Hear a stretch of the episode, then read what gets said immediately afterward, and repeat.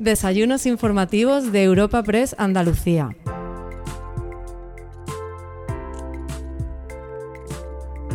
Te presentamos una nueva entrega de los desayunos informativos de Europa Press Andalucía y lo hacemos para ofrecerte un encuentro con el presidente de la Diputación de Jaén, Francisco Reyes. El invitado de hoy acude a nuestra tribuna informativa dentro de un ciclo con todos los presidentes de las diputaciones andaluzas. Para presentar al ponente invitado contamos con Gloria Ruiz, subdirectora de actividades de la Fundación Cajasol, quien dará paso al presidente Francisco Reyes. Tras su exposición inicial, mantendrá un coloquio con el delegado de Europa Press en Andalucía, Francisco Morón. Este evento ha sido realizado con la colaboración de la Fundación Cajasol y el patrocinio de CEPSA y Atlantic Copper.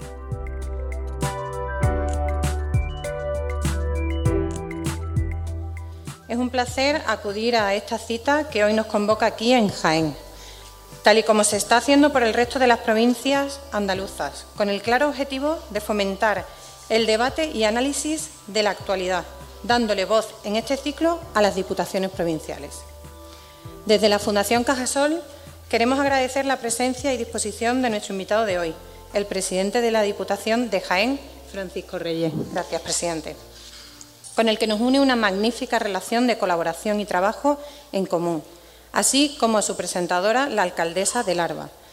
Como ya saben, para nosotros es fundamental, desde la Fundación Cajasol, poner en marcha espacios que den la oportunidad a debatir y exponer ideas, a reflexionar y profundizar sobre la más inmediata actualidad y, por supuesto, fomentar y promover la colaboración público-privada para, de esa forma, sumar esfuerzos y recursos entre instituciones y entidades.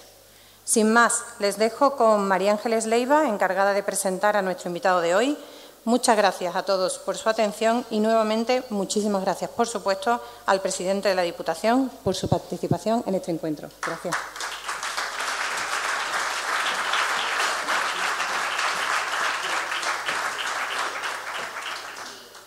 Buenos días a todos y a todas.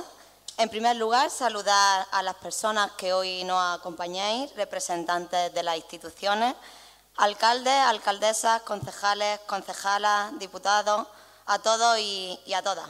Felicitar también a Europa Press, a la Fundación Caja Sol, por hacer posible estos encuentros, unos encuentros que nos hacen unirnos como, como provincia y que sobre todo nos hacen compartir momentos, reflexiones ideas después de unos años complicados que hemos pasado durante la pandemia, como todos y todas sabéis.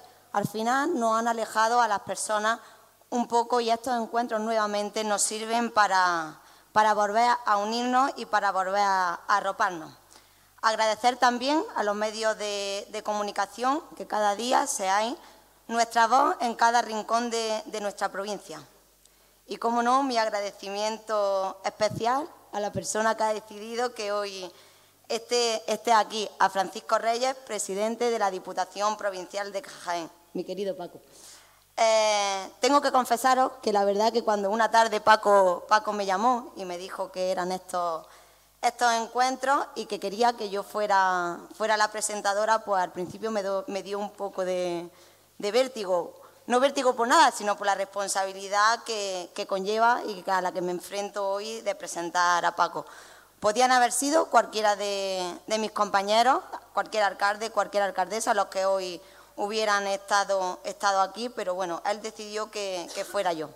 No dudé ni un minuto en decirle que sí, no podía ser, no podía ser de otra manera, hoy tenía que estar contigo, Paco, acompañándote.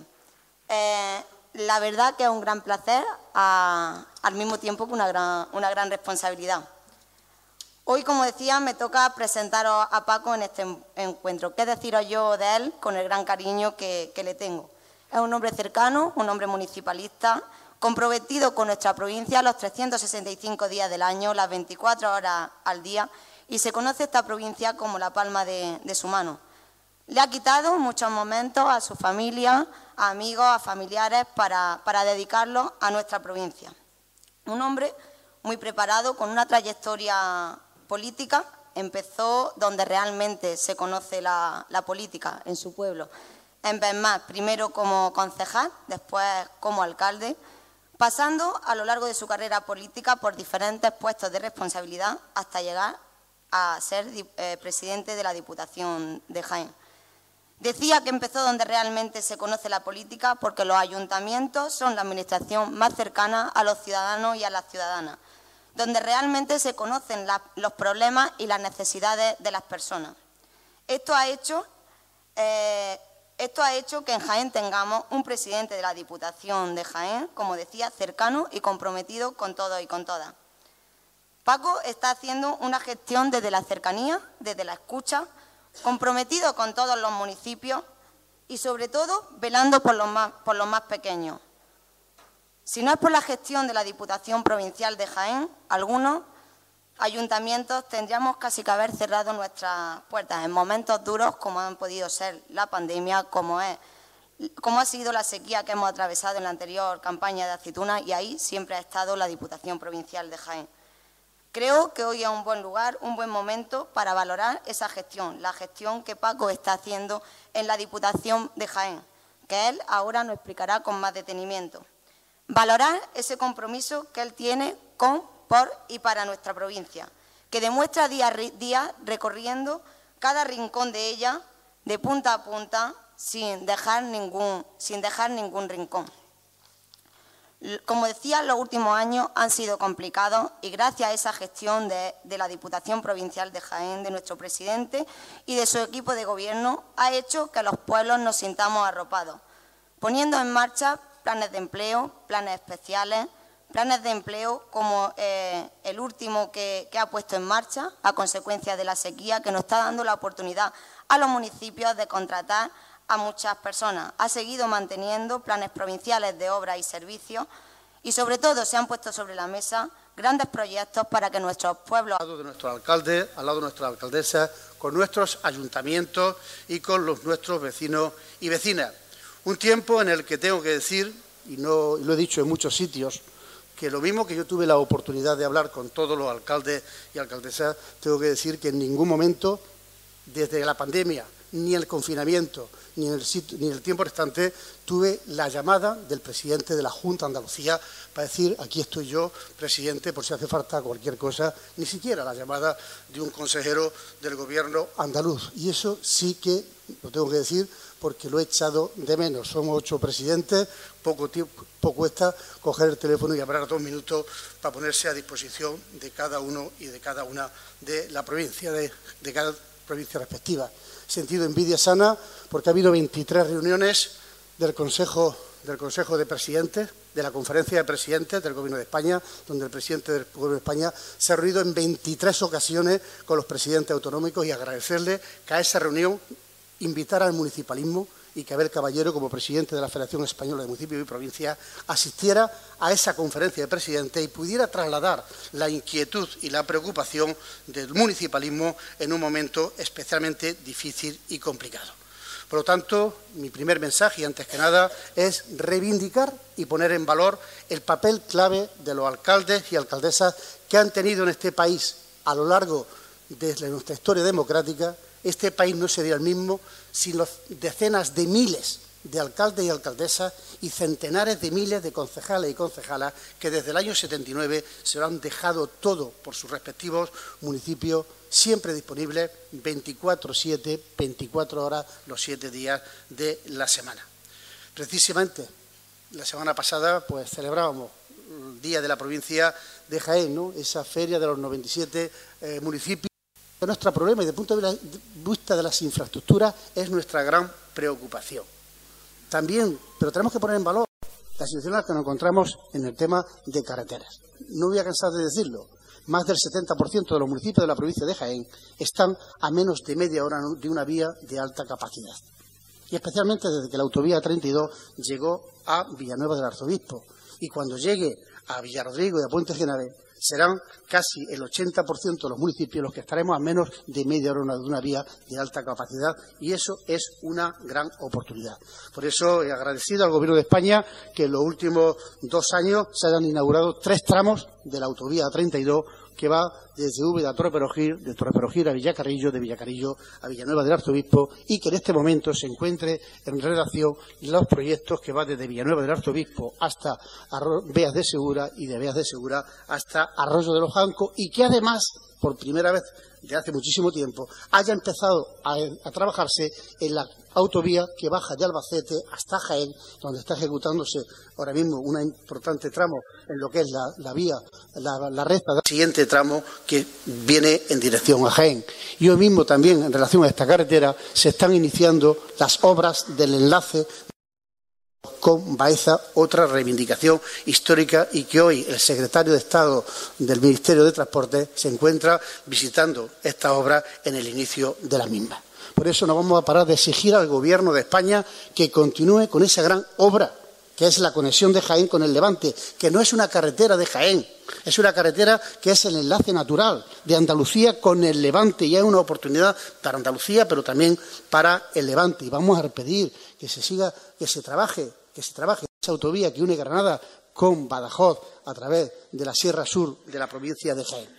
Exigencias al Gobierno de España y exigencias al Gobierno de Andalucía para que continúe la autovía del Olivar, que lleva parada cinco años en el polígono industrial de Martos. Exigir al Gobierno de Andalucía esa autovía que tanto se ha reivindicado, que es la conexión de, de Jimeno con el Carpio a través de, de, autovía o la conexión de Jaén con Andújar a través de Fuerte del Rey algo que al parecer, que al parecer el gobierno de Andalucía ha renunciado a que sean autovías porque no hay tráfico suficiente. Si ese es el argumento, nunca habría autovía en la A32, porque no pasan coches. Si no hay autovía, no pasan coches. Pero es que los vehículos que pasan diariamente desde Jaén a Andújar por Forterrey, creo que son vehículos, una cifra suficiente para que esa autovía sea una realidad lo antes posible.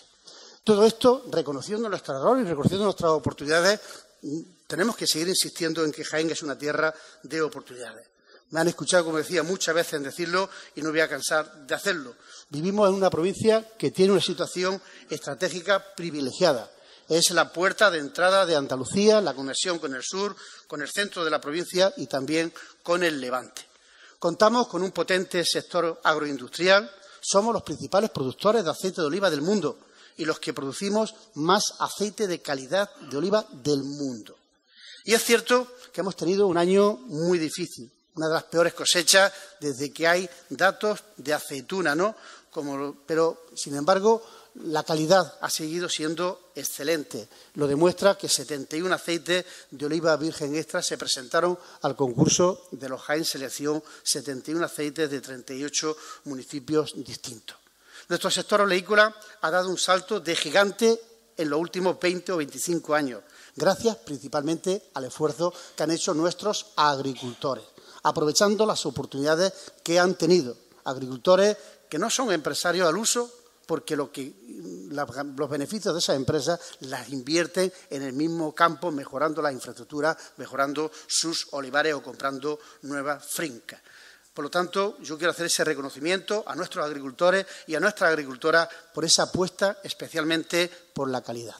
Queda camino por recorrer y trabajo por hacer, pero es indudable que debemos reconocer todo y todas el santo exponencial que ha dado nuestro producto estrella, un aceite de oliva virgen extra que es protagonista de la dieta mediterránea por sus cualidades desde el punto de vista de la salud, que es un referente desde el punto de vista medioambiental como ese gran sumidero de CO2 un atractivo desde el punto de vista turístico, especialmente en nuestra provincia, y un elemento y un producto clave de la gastronomía que está permitiendo que los grandes chefs, cocineros y cocineras de la provincia de Jaén ocupen un lugar destacado y la gastronomía se ha convertido en un argumento más para venir a la provincia de Jaén a ver si tenemos suerte, alcalde, para que la UNESCO pues, reconozca esa capital como ciudad gastronómica de la UNESCO, expediente en el que estáis trabajando y que tanta ilusión, Julio, le estáis poniendo.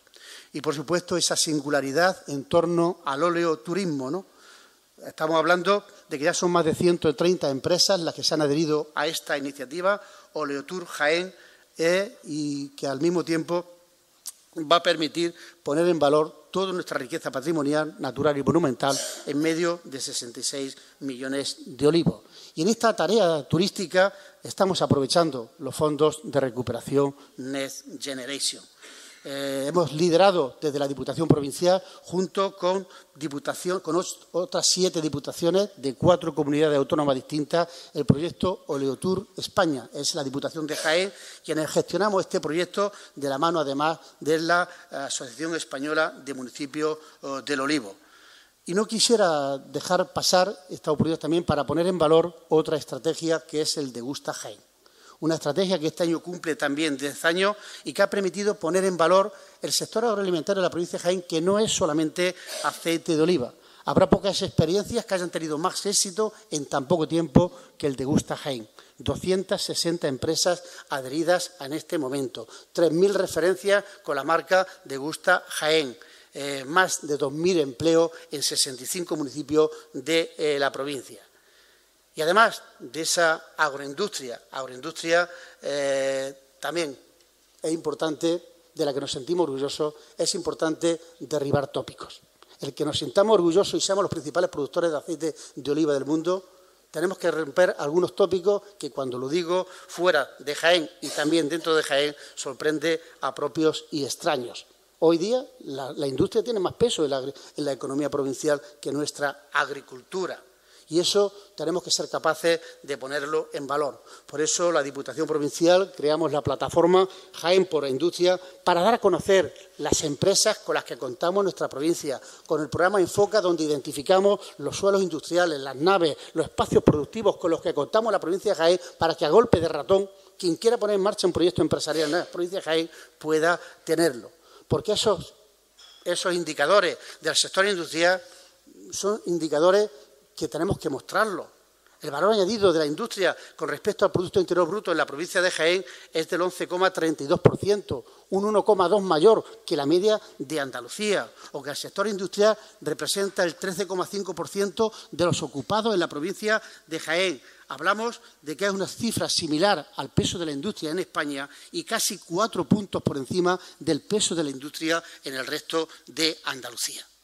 Tenemos una provincia con sectores pujantes como el plástico, como el metal mecánico, como la cerámica, como la madera, o somos un espacio de referencia en los vuelos experimentales no tripulados en el centro con el que contamos en Villacarillo.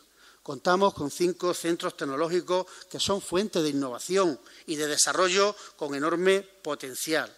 Por poner un ejemplo, la provincia de Jaén somos el referente del sector del plástico en el sur de Europa. El 25% de las empresas del sector del plástico de Andalucía están en la provincia de Jaén. Por eso somos la sede del clúster del plástico en Andalucía. Una provincia que además ha cerrado eh, las exportaciones con valor de más de 1.400 millones de euros, con un crecimiento interanual del 20,6%. Es el tercer mejor de las provincias andaluzas. Pero, por sorpresa, nuestro incremento no se ha producido por el aceite de oliva. Nuestras principales exportaciones no son el aceite de oliva. Las principales exportaciones de DGE vienen de, de maquinaria, de aparatos mecánicos y de material eléctrico. Ese es el principal sector de exportación en la provincia de Jaén. Detrás, en segundo lugar, va el aceite de oliva y en cuarto lugar el plástico y sus manufacturas. Son datos todos ellos que demuestran el potencial de una provincia como la nuestra, una provincia en la que seguimos trabajando para consolidarnos como ese referente del turismo de interior. No hay que olvidar que contamos con una oferta natural y patrimonial única, muy valorada por los que nos visitan y que debe ser motor de desarrollo de nuestro territorio y junto con el olivar elemento fundamental para mantener y fijar la población en el territorio. Esa oferta en torno a los parques naturales, ciudades patrimonio de la humanidad, con nuestra capital y esa magnífica catedral, los baños árabes o su oferta cultural. Tenemos la mayor concentración de castillos y atalayas del sur de Europa, una impresionante oferta en torno al mundo íbero y todo ello con la singularidad de encontrarse en 66 entre 66 eh, millones de olivos. Esos paisajes de Jaén, de Córdoba, de Granada y de Sevilla y Málaga que aspiran a ser declarados patrimonio mundial y de conseguirlo, sin lugar a dudas, será un nuevo atractivo a sumar a la provincia de Jaén. Una provincia de Jaén que en el año 2022 hemos batido récord de pernoctaciones. Hemos estado en torno a dos pernoctaciones en establecimientos hoteleros y en casi cuatro pernoctaciones si sumamos hoteleros y extra hoteleros. Ya se nos ha olvidado aquel año 95, cuando Jaén era una provincia de paso. Cuando yo llegué de diputado provincial con Felipe López y hablábamos con los empresarios, decíamos, bueno, si el 0,0001% de los que pasan por Despeñaperro se pararon, lo hemos conseguido. Jaén se ha convertido en una provincia de destino y no en una provincia de paso, gracias al esfuerzo que ha hecho el sector del turismo de la provincia de Jaén, apostando por la calidad y de la mano de, eh, las distintas administraciones que hacemos esa tarea de promoción. Y también a esa oferta turística eh, no cabe duda de que ha sumado el contar con una gran infraestructura, que ha sido el Olivo Arena, un palacio de deportes que ha servido en primer lugar para elevar el autoestima de los jienenses. Y quien lo ha visitado y ha entrado por primera vez, se ha preguntado, ¿estoy en Jaén? Sí, estás en Jaén, fruto del esfuerzo que hemos hecho distintas administraciones, en este caso el Gobierno de Andalucía, de hace ya algunos años, firmó un convenio para firmar al 50%, pusieron 10 millones el Gobierno de Andalucía, 10 millones la Diputación Provincial, que después se nos ha ido a 24, se nos ha ido a 24 y espero que nos pague la diferencia porque 2 millones y medio para la Diputación Provincial es mucho dinero. Pero ¿quién iba a pensar hace tan poco tiempo que Jaén iba a ser la sede de un partido de clasificación del Mundial de Baloncesto contra Georgia o que íbamos a jugar un partido de clasificación para el europeo contra Alemania o con Suecia hace muy poco tiempo o que en este momento, durante estos últimos 10 días, 1.500 deportistas del tenis de mesa están jugando en la provincia de Jaén los campeonatos de España de tenis de mesa y hoy finaliza la Copa del Rey y la Copa de la Reina, con lo que eso supone de promoción de nuestro territorio, pero también de ocupación hotelera, hotelera de consumir en nuestros restaurantes, de consumir en nuestros comercios, que es el valor añadido que tiene este tipo de actividad. ¿no? Por eso el turismo es fundamental en un territorio como el nuestro y hemos priorizado el turismo a la hora de solicitar fondos a la Unión Europea de esos fondos Net Generation. Unos fondos que ya han llegado a la provincia de Jaén en 137 millones de euros. 137 millones de euros, lo que han solicitado los ayuntamientos, la Diputación Provincial, también eh, la universidad. Pero de esos 137 millones de euros, 30 van para proyectos turísticos. Proyectos que hemos redactado desde la Diputación Provincial, que hemos presentado a la convocatoria de la Diputación Provincial y que se nos han aprobado, como el Plan de Desarrollo Turístico de Cazorla Seguro en las Villas, el Plan Sierra Morena Territorio Lince, el Plan de Turismo Sostenible de Sierra Mágina, Oleotur Jaén, además del que tenemos para toda España, otro para Jaén de cuatro millones y medio de euros, o también planes específicos de eh, comercio para la ciudad de Cazorla o para la ciudad de Baeza. Estos fondos son una gran herramienta principal para que permite equilibrar el territorio. Y yo tengo que agradecer al Gobierno de España que haya hecho eco de lo que hemos reivindicado desde la Federación Española de Municipios y Provincias, donde pedíamos, pedíamos gestionar al menos el 15% de esos fondos desde el municipalismo, desde los ayuntamientos, desde las diputaciones provinciales. Afortunadamente, al día de hoy, al día de hoy, más del 30% de los fondos que ha sacado el Gobierno de España los estamos gestionando desde, los ayuntamientos, desde las diputaciones provinciales. Ojalá, ojalá los gobiernos autonómicos hicieran lo mismo que está haciendo el Gobierno de España, hacerlo desde un modelo de gobernanza similar, desde la participación, desde la transparencia y especialmente que se gasten ese dinero las comunidades autónomas. El otro día conocíamos, según un informe de la Cámara de Cuentas, que el Gobierno de Andalucía informe de la Cámara de Cuentas que entre el 2021 y el 2022 solo habían ejecutado el 5% de esos fondos. Y es un lujo que no puede permitirse Andalucía, que no puede permitirse ninguno de los gobiernos locales, porque ha costado tanto trabajo gastar esos fondos, esos 140.000 millones de euros, que tenemos que ser capaces de ejecutarlos. Y los gobiernos locales, el Gobierno de España lo ha entendido, somos una oportunidad para ejecutar ese recurso que no es fácil Ejecutar 140.000 millones es un problema, pero los ayuntamientos somos un y las diputaciones somos parte de la solución y el Gobierno de España lo ha entendido. En el actual marco comunitario, en la Diputación Provincial, hemos gestionado, por ejemplo, en fondos de eh, reducir las emisiones de, de, CO2, de economía baja en carbono, hemos ejecutado 20 millones de euros que ha permitido cambiar luminaria en 77 municipios de la provincia de Jaén o cambiar calderas de biomasa en 37 municipios de nuestro territorio. En fin, creo que tajo hay, tajo hay. Nosotros vamos a seguir trabajando desde la Diputación Provincial, como lo venimos haciendo, intentando eh, garantizar la vertebración del territorio y la cohesión social. Es la razón de ser de las diputaciones provinciales. Y cuando hablamos de Jaén, llevo algún tiempo, y quienes estáis aquí, que me habéis escuchado en muchos sitios, decir e insistir en que Jaén no es una España, no forma parte de la España vaciada. Jaén no forma parte de la España vaciada. Nuestros pueblos están habitados. Nuestros pueblos no son pueblos de Castilla-León o pueblos de Aragón, que desgraciadamente vemos en televisión que son pueblos fantasmas. Nuestros pueblos están habitados y es importante para que estén habitados el olivar, que ha sido ese pegamento que ha fijado y mantenido la población al territorio. Nosotros tenemos pueblos vivos, envejeciendo, sí, como el resto de este país, fruto de la inversión de la pirámide poblacional, porque mueren más que nacen. ¿Qué pasa? Eso sucede en España, sucede en el resto de Europa. ¿Qué pasa?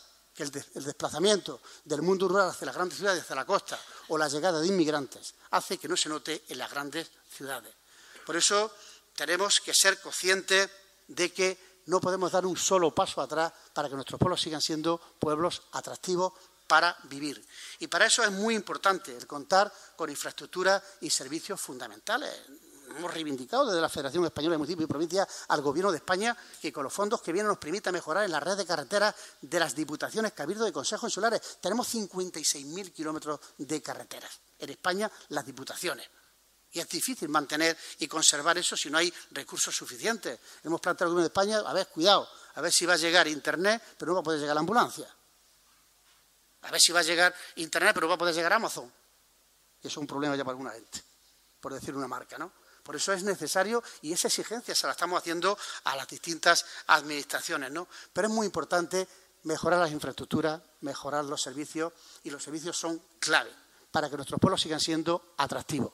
Podemos tener pueblos, pueblos con magníficas instalaciones deportivas, campos de césped artificial, eh, eh, gimnasios, excelentes espacios culturales, pero cuidado, si no hay un médico que te atienda, si no hay un maestro que te dé clase, si el maestro no cambia todos los dos años, podemos tener problemas importantes porque eso sea un motivo para que la gente se vaya. Ese es un motivo para que la gente se vaya. Por eso la lucha contra el reto demográfico tiene que ser una, lucha de coordinación entre las distintas administraciones. Y todo ello proporcional, proporcional a la capacidad económica que tenemos y especialmente de acuerdo con las competencias. Vivimos en la España de la autonomía, donde la mayor de las competencias las tienen las comunidades autónomas. En el caso de Andalucía, este gobierno y el que había antes, el que había antes, la sanidad, el empleo, la educación, las políticas sociales, la formación, todo bien, está por, estatuto de autonomía, está donde tiene que estar. Y es verdad que me alegro de que todo el mundo llame a la puerta de la Diputación, porque siempre hay alguien que le abre la puerta y que lo atiende.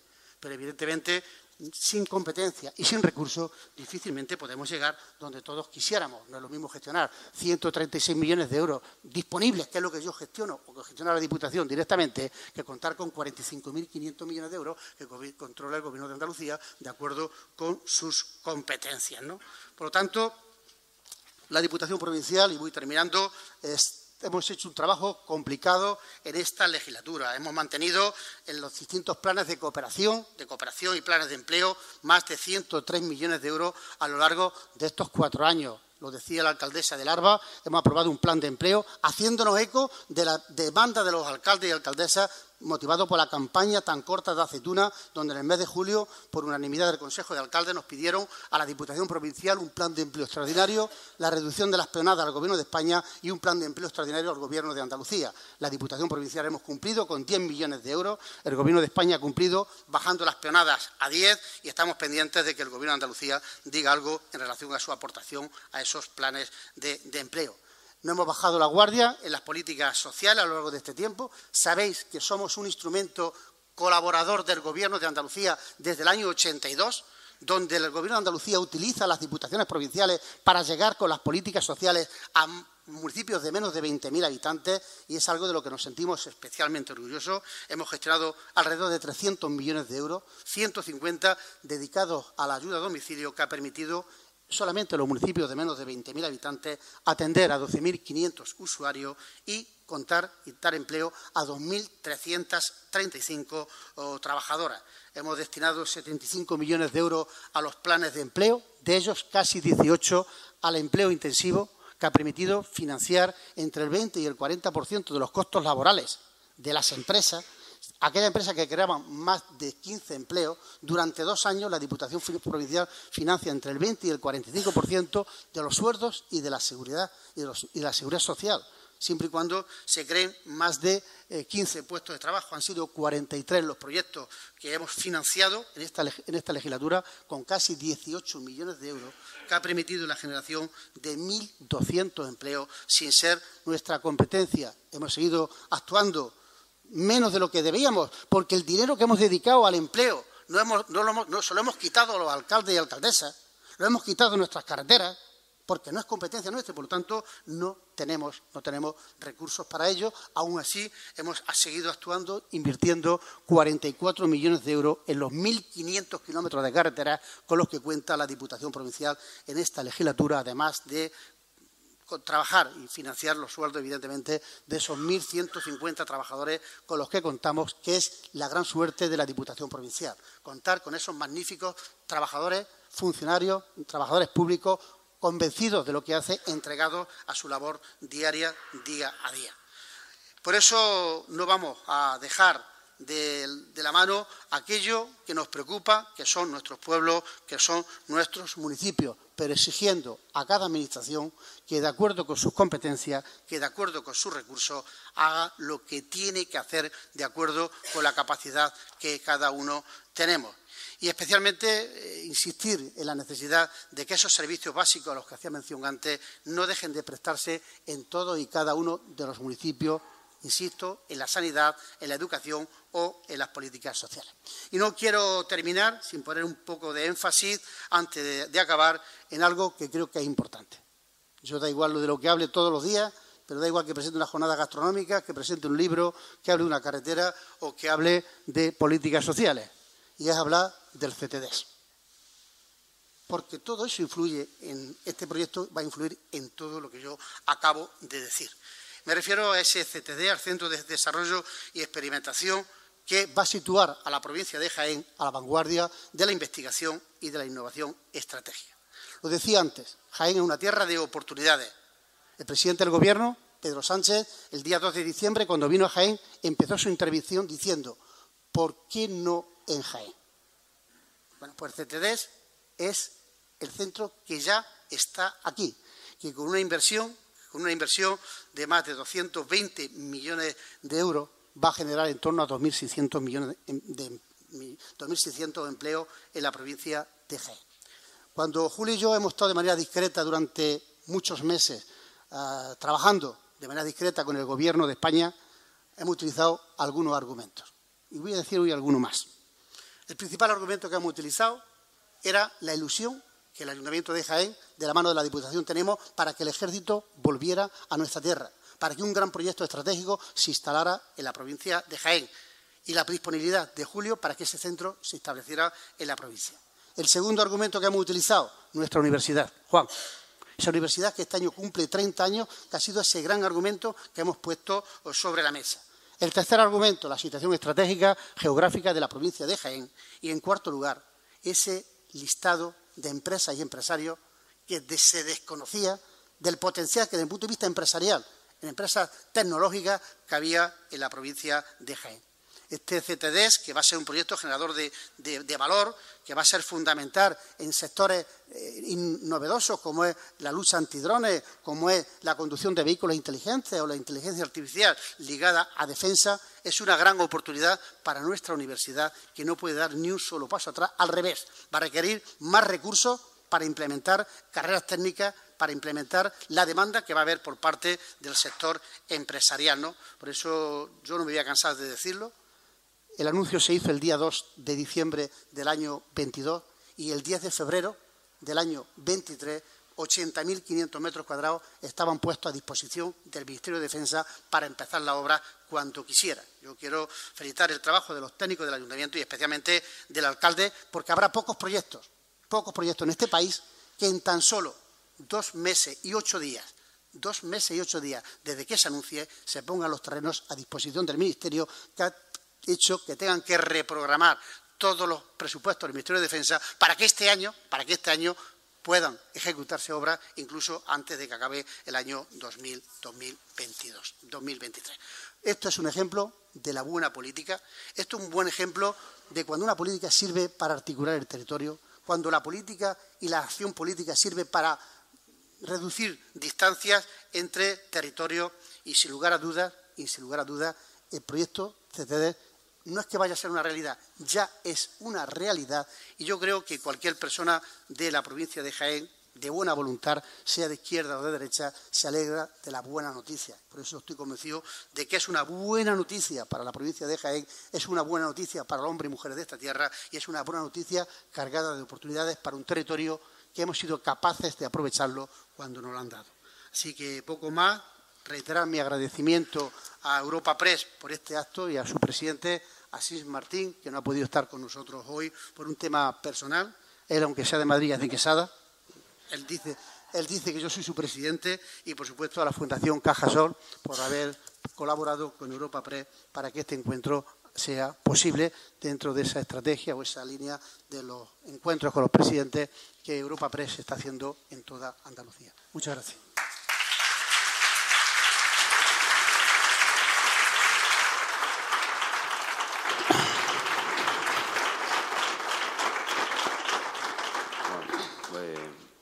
Muchas gracias, presidente. Ha hablado de casi todo, todo, y no me ha dejado tiempo, pero bueno, algunas cosas podremos, podremos abordar. O sobre todo subrayar, ¿no? Porque aunque ya haya apuntado algunos temas, creo que es necesario subrayar algunas cuestiones, ¿no? Eh, ha hablado de las dificultades de una legislatura marcada por la pandemia, posteriormente por el tema de la guerra. ¿Qué es lo que se ha quedado pendiente? Si tuvieras que apuntar algo que diga, me voy de esta legislatura sin haber puesto en marcha esto o con esta asignatura, bueno, siempre hay cosas pendientes, ¿no? Siempre hay cosas pendientes. Hemos dedicado mucho tiempo a la pandemia, hemos dedicado muchos recursos a la pandemia y si no hubiera habido pandemia, pues todos estos recursos nos hubieran permitido hacer más cosas en carreteras, en obras, en infraestructura, en servicios, ¿no? Pero yo creo que, ha sido una, legislatura muy, muy productiva, a pesar de las dificultades que hemos demostrado que el ser humano, la capacidad que tiene de abordar los problemas cuando los, cuando los reconocemos, ¿no?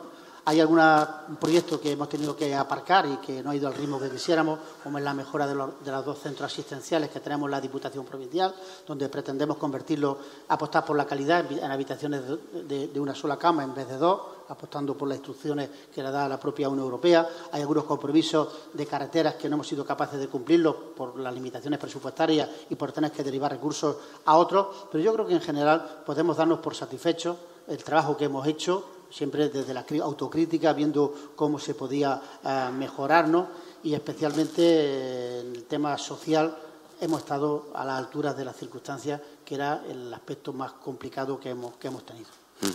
Ha destacado también el tema de la producción, de la bajada de la producción, el tema del aceite este año, por el tema de la sequía o de la situación que se está viviendo de sequía. Eh, ¿Habría alguna manera de conseguir convencer o de lograr que los fondos europeos extraordinarios se puedan destinar a la mejora de la infraestructura en el tema del agua. tema, del, agua? Es que es una asignatura que todo el mundo la pide, pero que nadie se atreve a, crear que ese dinero europeo se pueda invertir en mejorar esa infraestructura tan necesaria ¿no? aquí en Andalucía y sobre todo en Jaén. Bueno, yo creo que eh, el tema del agua es un tema que hay que replantearse seriamente, muy seriamente, porque estamos viendo que lo del cambio climático no era una cuestión de la prima de uno. o, hay, o hay muchas primas yo, creo que nadie pone en cuestión el cambio climático y ha, venido para quedarse. Estamos viendo los periodos de sequía. Nosotros la Diputación somos conscientes de ello y antes de ayer participaba yo en Alcaudete en la presentación de un proyecto.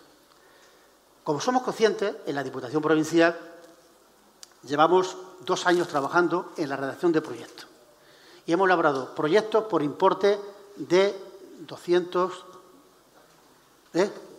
Dos millones en proyectos, pero la, inversión es de casi 200 millones de euros, que permita conectar el depósito de las copas con el tranco.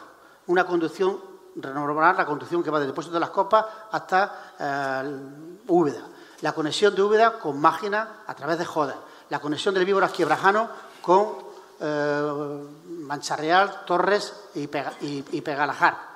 Eh, la conexión de dos pantanos entre la Carolina y el Centenillo, toda la parte aquella. En fin, ¿qué hay que hacer? Anticiparse. Los Next Generation es muy complicado que muy complicado que puedan destinarse a estos fondos, a, estos programas de agua. ¿Por qué? Porque requiere un acuerdo de los 27. Porque los 27, simplemente para modificar la fecha de justificación, requiere un acuerdo de los 27. ¿Cuál es la oportunidad, de mi punto de vista? El, nuevo marco comunitario, que sí contempla esos fondos que se gastan hasta el año 2027. Por eso, desde la Diputación Provincial hemos dedicado dos millones de euros. Los proyectos los tenemos redactados para que en el momento que abra la ventanilla podamos presentarlo. Yo creo que es un gran problema en Europa, es un gran problema de manera especial en España, donde vemos que los periodos de sequía cada vez son más largos y yo coincido, ya lo hemos hablado con la ministra de Transición Ecológica y estuvimos el alcalde y yo hablando de varios proyectos de la ciudad, como el tema de los puentes o el tema de... ¿Cómo se llama, Julio? De, ¿eh?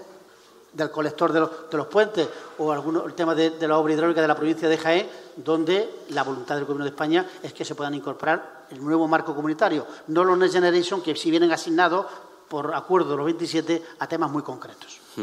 Respecto al Parque Tecnológico de, de Geolit, qué novedades se pueden ver, por dónde tiene que caminar, porque la gestión ya se tiene desde el 2018, ¿no? Sí, bueno, porque creo que el, impulso que le hemos dado a Geolid ha sido espectacular en los últimos dos años, lo dicen los propios empresarios, y ya vuelvo a repetir que estamos trabajando en la ampliación del parque de Geolid, porque se nos va a quedar pequeño.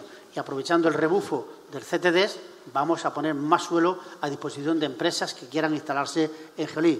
Hay que aprovechar la oportunidad que va a ser el CTDS que va a haber oportunidades para todos los municipios, todos los municipios, y tenemos que anticiparnos a esas necesidades. Por lo tanto, creo que los propios empresarios hemos llegado a un acuerdo con la Junta de Andalucía, hemos comprado los dos edificios eh, principales que eran de la Junta, un acuerdo de compra por parte de la Diputación Provincial, que va a permitir pues, mejorarlo, entre otras cosas, la climatización, en la climatización y pues, la implantación allí de empresas como Avanza y alguna empresa más, como Innovasur, que se va a instalar también de manera definitiva pues un ejemplo claro de que es un gran parque y que desde que la Diputación Provincial de Jaén se hizo cargo de él hemos sido capaces de mejorarlo, de ampliarlo y de dinamizarlo.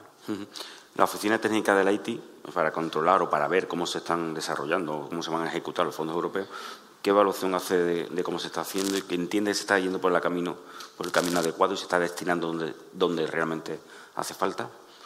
Bueno, pues como me he acostumbrado los últimos años a decir lo que pienso. Y además por prescripción médica, porque mi cardióloga me lo ha dicho varias veces. Pues yo creo que la ITI se levantaron demasiadas expectativas que no se han cumplido. Porque la ITI, cuando se puso en marcha, creíamos que eran recursos específicos, extraordinarios para un territorio. Aquí, en primer lugar, llegamos tarde, porque cuando lo solicitamos, el gobierno entonces de España que había, tardó dos años y medio en aprobarlo. Perdimos los dos primeros años, no pasó como Cádiz, ¿no? Pero la oficina técnica, desde la transparencia, alguien se puede meter y puede ver lo que se ha invertido vía ITI. Pero claro, tanto por parte del Gobierno de España como por parte del Gobierno de Andalucía. Pero que si es que te metes en otras provincias, ves que los recursos invertidos son los mismos, sin tener ITI. Pues eso no es la ITI. O eso no es la ITI que nos vendieron. Porque si la ITI se mete en tratamiento servícola y Granada que no tiene ITI tiene tratamiento servícola o Córdoba que no tiene ITI tiene tratamiento servícola, no es. Por lo tanto, yo creo que la ITI se levantaron demasiadas expectativas que no ha obedecido a la realidad y lo peor que puede haber es la frustración de la gente. Por eso creo que la ITI, habiendo datos objetivos de más de 300 millones invertidos por el Gobierno de España y otro montón invertidos por el Gobierno de Andalucía, si para ver las otras provincias andaluzas han recibido lo mismo sin tener ITI. ¿Qué más da el nombre que le pongas? El nombre que le pongas. Por lo tanto, yo creo que este proyecto es una desilusión para mí personalmente, y no me duele prenda en decirlo, porque no es dinero distinto que viene a un territorio priorizando y marcando diferencias. Tanto lo que gestiona el Gobierno de España como lo que gestiona el Gobierno de Andalucía. Ha hecho referencia constantemente también al Centro Tecnológico de Desarrollo y de Experimentación y la importancia que tiene. Están los suelos, eh, hay que ver cuándo empiezan las obras. ¿Cuáles son los siguientes pasos a dar? ¿Qué es lo que el ciudadano va a detectar en Jaén gracias a esta, implantación o la llegada de este centro? Mira, yo, eh, el tema este, que sufrí en mis carnes el anterior proyecto, Julio también, porque habíamos puesto mucha ilusión. Desde entonces hasta ahora ha habido cierto movimiento exigiendo un gran proyecto, un gran proyecto para Jaén. Dos años exigiéndolo. Y cuando viene, dice, mira, es que no nos fiamos. En febrero del 21, en febrero del 21, vía nota de prensa del Ministerio de Defensa, nos entramos qué pasaba con el Corce. Hasta siete meses después, en septiembre del 21, no se firmó el protocolo para la puesta en marcha del Corce. Y hasta enero del 23 no se firmó un acuerdo sobre la financiación. Dos años y un mes después. El CTDES. Viene el presidente, no se anuncia por una nota de prensa.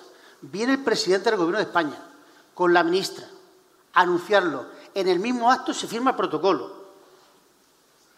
Y dos meses y ocho días después están los terrenos a disposición de. Mm, está ahí, ¿no? Eso no tiene credibilidad. Y el de Córdoba, que lleva dos años y dos meses. Esto va a ser sí o sí. Hemos visto la cesión de los terrenos, la puesta en marcha de la cátedra CTD con la universidad, la puesta en marcha de la oficina del CTD con 11 técnicos trabajando, ocho de ellos en el, en el INTA y tres aquí en Jaén. Esto, aunque a alguno le pese, va a ser sí o sí.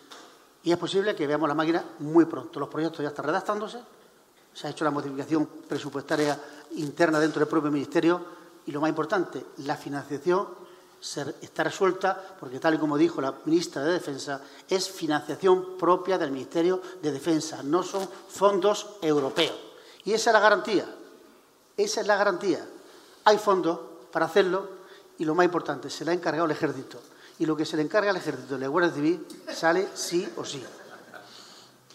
Eh, ¿Pero qué fecha prevé usted? La que, dijo el presidente, la que dijo el presidente. ¿Confía plenamente en la ejecución de Sí, totalmente, porque además son fondos que tienen que gastarse. Este año, los presupuestos del año 23, ha habido un incremento de presupuesto de defensa de casi un 25%, cumpliendo los compromisos que España adquirió dentro de la OTAN. Nunca ha tenido el Ministerio de Defensa tanto recursos, casi 2.000 decía otro día la ministra, casi 2.600 millones de euros que tienen que gastar, que tienen que ejecutar. Los proyectos están en fase de redacción de lo que es el módulo principal, los 80.500 metros cuadrados, que es lo que el ayuntamiento ya ha cedido, ya ha cedido y que pueden empezar las obras mañana.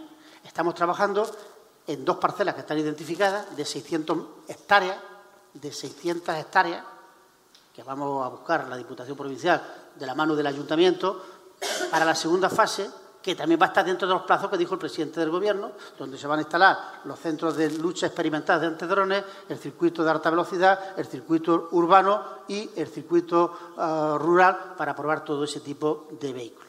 Por lo tanto, yo ojalá otros proyectos cogieran el paso que ha tenido este, insisto, el 2 de diciembre del año 2022 a las once y media de la mañana lo anuncia el presidente del Gobierno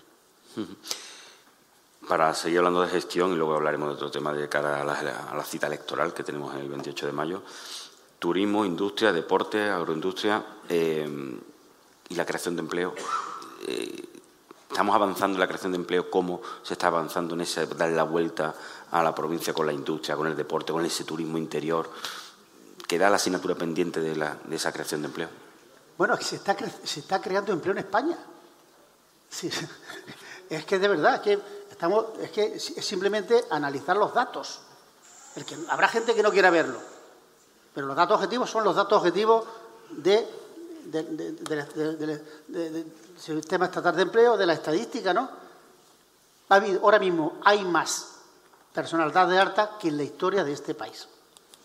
Se ha reducido la tasa de paro más que nunca en este país. 120.000 contratos fijos en la provincia de Jaén, gracias a la reforma laboral.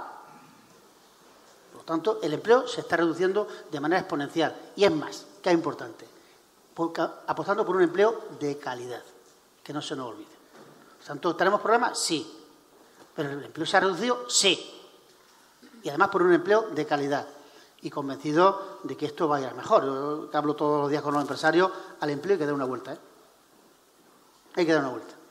No puede ser que tengamos la tasa de empleo que tengamos, que no haya camareros, que no haya albañiles, que no haya mecánicos, y eso no lo dice todo el mundo, pero yo sí lo digo, por, por prescripción médica.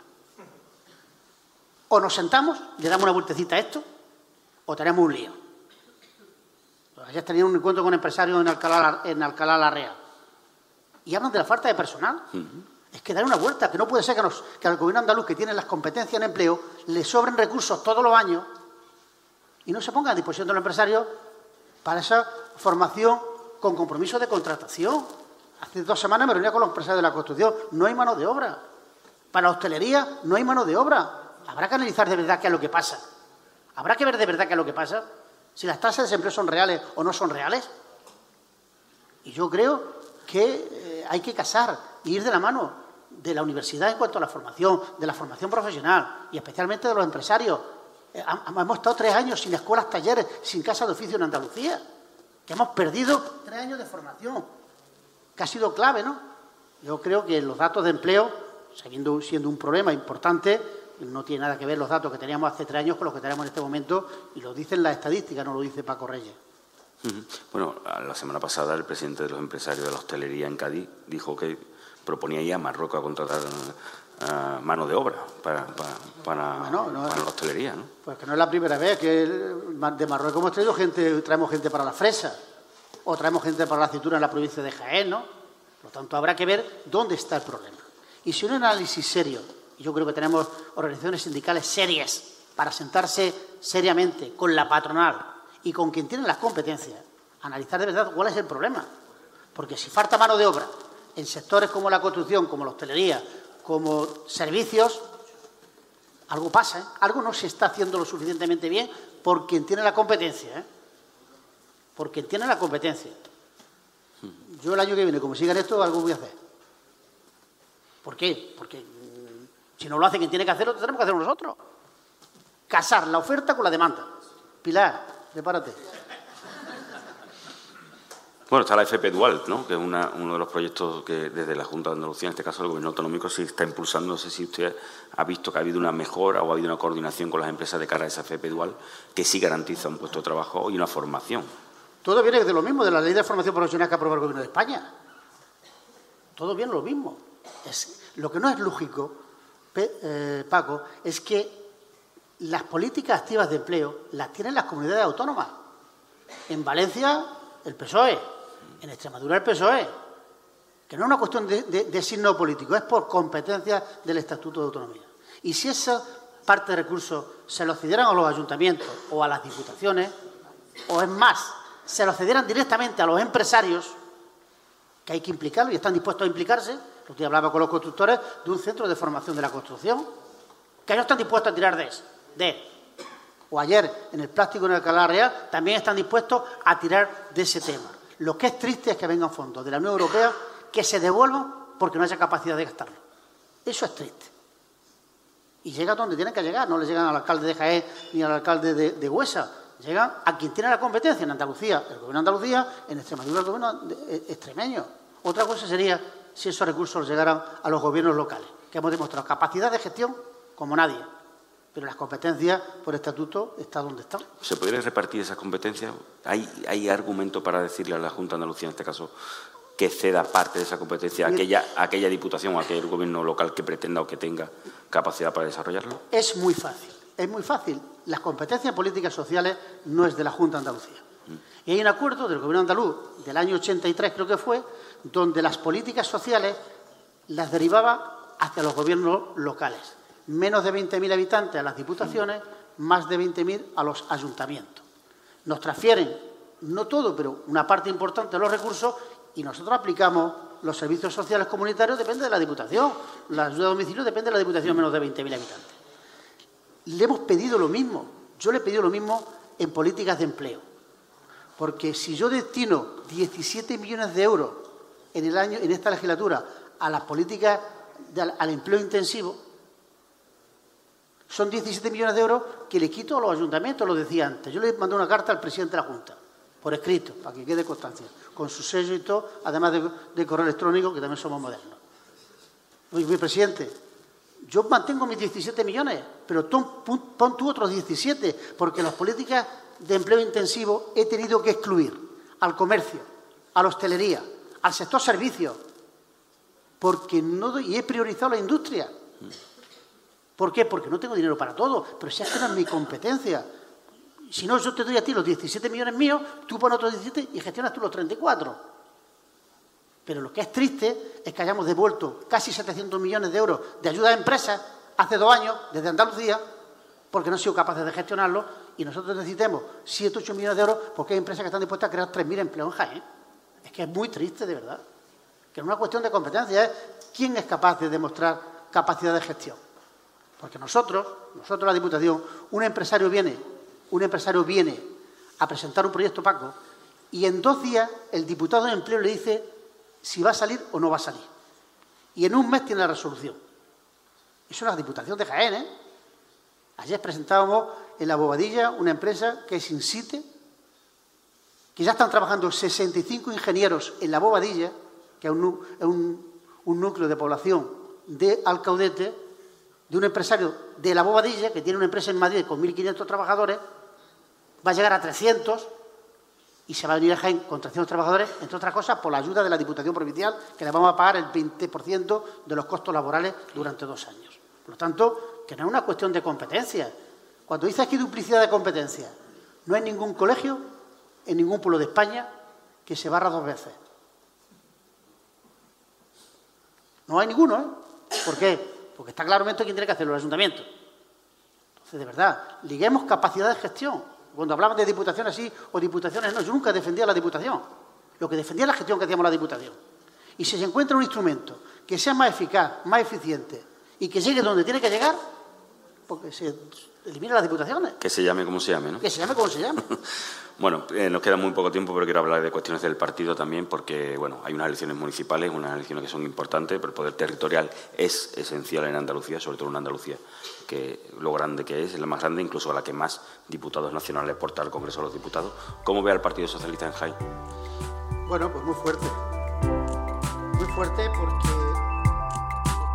Despedimos esta entrega de los desayunos informativos de Europa Press Andalucía invitando a todos nuestros oyentes a descubrir el resto de episodios de este programa, así como los distintos podcasts de nuestra red a través de europapress.es barra podcast. Recuerda que puedes encontrar todos ellos en las principales plataformas de podcasting.